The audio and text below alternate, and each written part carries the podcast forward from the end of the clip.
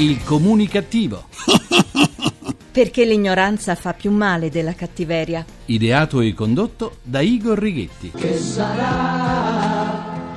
Che sarà della mia vita? Grazie della linea, un saluto a Umberto Broccoli. Che sarà, che sarà? Un'apertura degna di questo periodo di incertezza. Buona comunicazione Italia del libro Cuore, ma non scritto da De Amicis, bensì dal dottor Jekyll, visto che la realtà supera da tempo la più fervida fantasia, dal vostro comunicativo di fiducia Igor Righetti. Bentornati alla nostra terapia di gruppo Emissioni 0, numero 1932 con il 32 decimo anno di programmazione. Terapia più cattiva dell'alito al mattino appena svegli. Tocca sana per l'umore e per smagliature. Sì, anche la Spagna, come l'Italia, non se la sta passando bene. Valencia, dove si trova uno dei governi regionali con più debito, non a caso ha da poco chiesto un salvataggio al governo centrale per oltre 6 miliardi di euro, altrimenti sarà costretto a bloccare gli stipendi, un gruppo di attivisti antisprechi si è inventato un modo originale per attrarre nuovi turisti e per mettere in luce le tante contraddizioni del paese. Il tour dello spreco. Ebbene sì, una visita guidata di due ore e mezza mezzo al costo di 4 euro, un prezzo degno della crisi, in giro per ammirare opere non finite e strutture quasi inutilizzate che in molti casi hanno portato le amministrazioni al collasso economico e che hanno contribuito alla crisi della Spagna. Un viaggio nello spreco del denaro pubblico spagnolo e di fondi europei, dove le guide raccontano anche i processi, le denunce e i sospetti di corruzione di coloro che hanno voluto le opere. Trovo che questo tour possa essere facilmente clonato per l'Italia. Noi, a sprechi di denaro pubblico, a piccole opere o opere faraoniche incompiute o terminate ma mai utilizzate, non siamo secondi a nessuno, ma tanto per cambiare ci manca la mentalità imprenditoriale. Quasi tutti i nostri comuni hanno nei loro territori scuole, centri polifunzionali, stadi, depuratori, ponti, ospedali, carceri, dighe, strade e viadotti, campi sportivi, linee ferroviarie, parchi e chi più opere incompiute ha, più ne metta. Miliardi e miliardi di euro buttati al vento.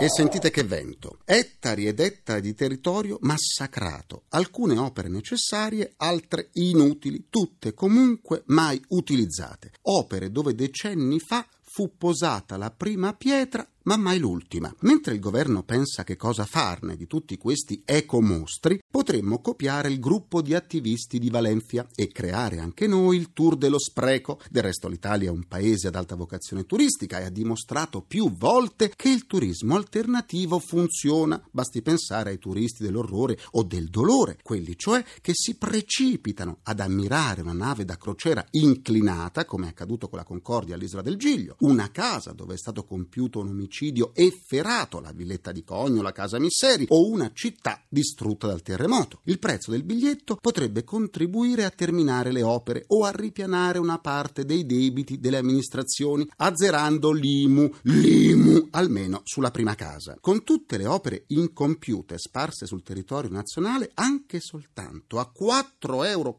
a biglietto, si potrebbero evitare nuove tasse. E allora? Recuperiamo la fantasia. E su! Si può fare, si può fare, si può prendere o lasciare, si può fare, si può si fare. può fare, si può fare. Cambiamo argomento. Il titolo di una commedia americana scollacciata era Nudi alla meta e in questo periodo sembra che a quella commedia si stiano ispirando gli scontenti del mondo. Se la nudità fino a qualche anno fa era sinonimo di spettacolo, divertimento e in alcuni casi di oltraggio al pudore, oggi l'abito adamitico è diventato un simbolo di protesta. Dai 500 ciclisti nudi di Lima, in Perù, i quali chiedevano più piste ciclabili e maggiore sicurezza stradale, alle proteste studentesche in Canada per chiedere l'abbassamento delle tasse, è tutto mostrare al mondo la propria epidermide, neppure dovessero fare la visita dal dermatologo. Così anche in Ucraina, allo stadio di Kiev, le femministe hanno mostrato il proprio seno nudo coprendo soltanto il volto per manifestare dissenso contro il leader bielorusso Lukashenko. E come dimenticare il corpo dei vigili del fuoco fuoco delle Asturie in Spagna, che ha marciato soltanto con l'elmo di protezione e gli stivali d'ordinanza per denunciare la crisi economica in cui versa il paese. Come moderni e moderne Lady Godiva, che secondo la leggenda cavalcò nuda per le vie di Coventry in Inghilterra, sfidando l'autorità di suo marito, il conte Leofrico di Coventry, ottenendo l'eliminazione di una tassa che soffocava il popolo, così oggi si chiede attenzione ai media con la nudità per comunicare un messaggio di protesta. Gli organizzatori di queste manifestazioni hanno compreso le necessità dei media di come attirare la loro attenzione, anche se, come accade con le parolacce o le imprecazioni, l'eccesso di corpi nudi o di parolacce annulla l'incisività del messaggio. Il fatto è che nell'era dell'apparire il contenuto può essere veicolato con forza soltanto se sorretto da un'immagine dirompente, provocatoria, insomma, che faccia discutere e che divida. In altre parole, che faccia notizia. Basti pensare alle provocazioni dei tanti artisti o pseudotali che per farsi notare devono impiccare agli alberi manichini di bambini o colorare i piccioni come è avvenuto a Venezia. Sono un fautore della creatività, lo sapete bene voi che mi seguite da tanti anni, ma quando c'è buon gusto e rispetto nei confronti del pubblico, la provocazione fine a se stessa o che offende la sensibilità di una parte del pubblico non mi ha mai interessato. Francamente non condivido le provocazioni mediatiche degli artisti contemporanei che così sviliscono il vero senso dell'arte. Il loro messaggio comunicativo si basa sullo shock che le persone possono avere dalle loro rappresentazioni. Credo invece che utilizzare l'ironia e la creatività sia molto più efficace, anche se più difficile. Ma tant'è. Le classiche foto di manifestanti ordinati, vestiti e con striscioni alla mano fanno sempre meno notizia, mentre i corpi nudi di uomini e donne che sulla propria pelle scrivono gli slogan della protesta ottengono subito le prime pagine dei giornali e le aperture dei telegiornali di tutto il mondo. Se oggi parliamo dei ciclisti di Lima o degli studenti canadesi è proprio perché il nudo, anche se non perfetto, è un megafono più potente di qualsiasi slogan. Molto meglio i moderni Lady Godiva, che senza violenza hanno trovato il modo di farsi notare dal mondo, che le manifestazioni di protesta che provocano problemi agli altri o quelle di guerriglia urbana, che addirittura distruggono e mettono in pericolo la vita di altre persone. Se fino a poco tempo fa per preparare le manifestazioni. Gli organizzatori si chiudevano in garage o nelle sedi di associazioni a scrivere slogan su manifesti e striscioni. Domani verranno fatte a ritmo di aerobica per tonificare quei corpi che saranno immortalati da telecamere e macchine fotografiche. Un, due, tre, quattro. Due, tre. Ecco l'allenamento per la prossima manifestazione. Per riascoltare le sedute del comunicativo andate sul sito ilcomunicativo.rai.it dove potrete anche scaricarle in podcast e ascoltarle in caso di peli superflui. Vi aspetto pure sulla pagina Facebook del comunicativo facebook.com slash il comunicativo. C'è mia nonna su Facebook ed ha cambiato pure il look. Continuiamo la terapia parlando di un argomento che ci riguarda tutti, la sanità pubblica in affanno. Sempre più spesso la cronaca si deve occupare di casi di presunta malasanità. Mai come dall'inizio di quest'anno gli ispettori del Ministero della Salute sono stati costretti a percorrere l'intero stivale italico e i loro rapporti denunciano spesso situazioni drammatiche, come è avvenuto per il pronto soccorso del Policlinico Umberto I di Roma, la cui unità operativa è stata definita inadeguata, così come l'organizzazione di tutto il pronto soccorso. E allora andiamo a parlarne con la nostra ospite di oggi.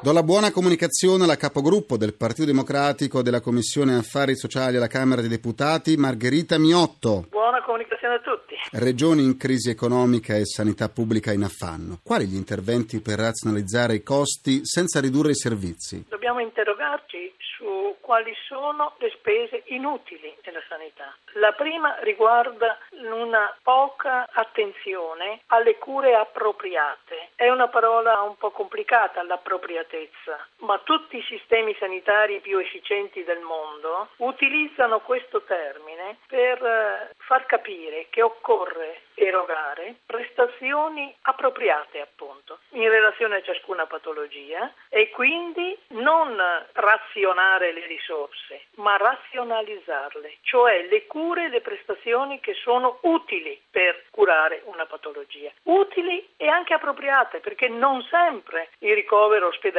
è appropriato. Questo è un punto importante per esempio. Noi in Italia abbiamo un sistema sanitario che costa meno degli altri sistemi con i quali si può comparare e quindi sistemi pubblici a carattere universale, spendiamo molto meno dei sistemi assicurativi privati, quindi è un sistema che tutto sommato andrebbe salvaguardato proprio perché costa meno e dà buoni risultati. Naturalmente sappiamo che ci sono luci ed ombre e questo è dovuto al fatto che appunto, primo, non c'è una cura attenta per seguire questo obiettivo dell'appropriatezza. In secondo luogo, abbiamo problemi di disorganizzazione. Il problema dell'organizzazione è molto importante nella sanità e questo è legato spesso alla carenza di programmazione. Le ASL sono spesso al centro di critiche per sprechi, consulenze e appalti effettuati in modo dubbio, il cui risultato è però un esborso di denaro pubblico enorme a fronte di un'assistenza medica carente. Come controllare le spese relative all'ospedalizzazione? Allora, lei ha fatto riferimento agli appalti e per gli appalti e per i contratti è entrata in vigore la nuova norma legata alla spending review che fa confrontare ogni contratto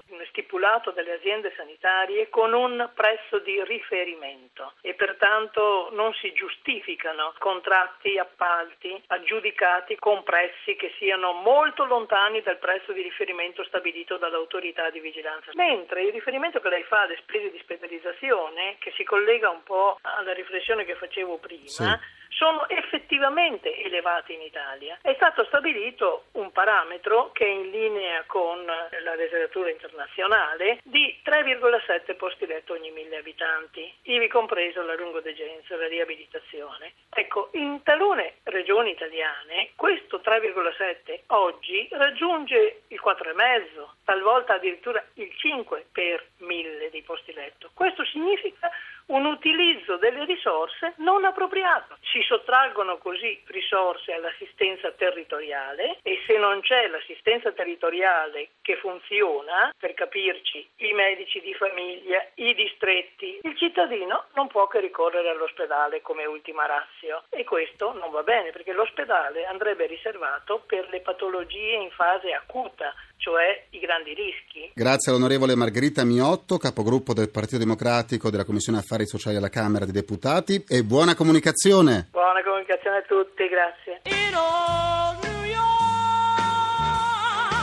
Una chiusura degna dell'Italia, paese dove non tutto fa brodo, ma dove tutto fa Broadway. Domani continueremo a parlare di sanità con l'onorevole Paola Binetti. Concludo anche questa seduta con il mio pensiero comunicativo, che se andate di fretta posso anche incartarvelo così lo potrete scongelare nel forno a microonde e ascoltarlo con tutta calma.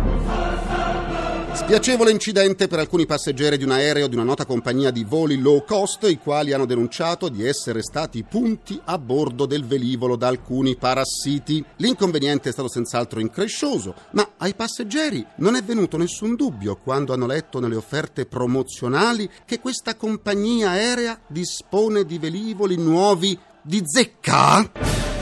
Eh già, ringrazio i miei inossidabili complici Vittorio Lapi, Walter Ghetti, e Massimo Curti. Un ringraziamento a Francesco Arcuri. Alla console tra gli immancabili Folletti! Folletti! Folletti falsi disabili c'è Stefano Siani e ricordate, Ditelo e fate presto, che c'è? se mi dà il tempo di dirlo, signora Rossella O'Hara, come impaziente oggi, eh? Non avete il minimo tatto. Io, Siete volgare e villano. pure! Ma è lei, signora O'Hara, che è un po' cafona che mi interrompe mentre parlo. Non è vero! Ma come non è vero? L'hanno sentita tutti? Ma quando te ne sei accorto? Me ne sono accorto perché non mi fa parlare. Se non mi fa finire, la mando a seguire la campagna elettorale di Matteo Renzi. Mi sento mancare. Ah, ecco, ora si sente mancare, eh? Ti supplico non dire così. Se continua lo dico a sua madre. Se tu lo dici alla mamma, non mangi affatto. Va bene, non le dirò nulla, ma ora se ne vada, signora O'Hara, e mi lasci terminare la seduta di oggi. Oh, se n'è andata via col vento. Dicevo, la terapia del comunicativo tornerà domani alle canoniche. Proprio canoniche, eh, più canoniche di così, 14 e 44. 44 gatti in fila per due. Ma no, 14 e 44 minuti primi secondi a nessuno, perché qui siamo precisi precisi. Domani mattina vi aspetto anche in tv su Rai 1 a 1 Mattina Caffè, dove parlerò delle tecniche per comunicare in modo efficace in ogni situazione quotidiana. Buona comunicazione e buon proseguimento dal vostro portatore strano di comunicattiveria, Igor e pure Righetti. Grazie, a domani. Il comunicativo. Perché l'ignoranza fa più male della cattiveria. Ideato e condotto da Igor Righetti.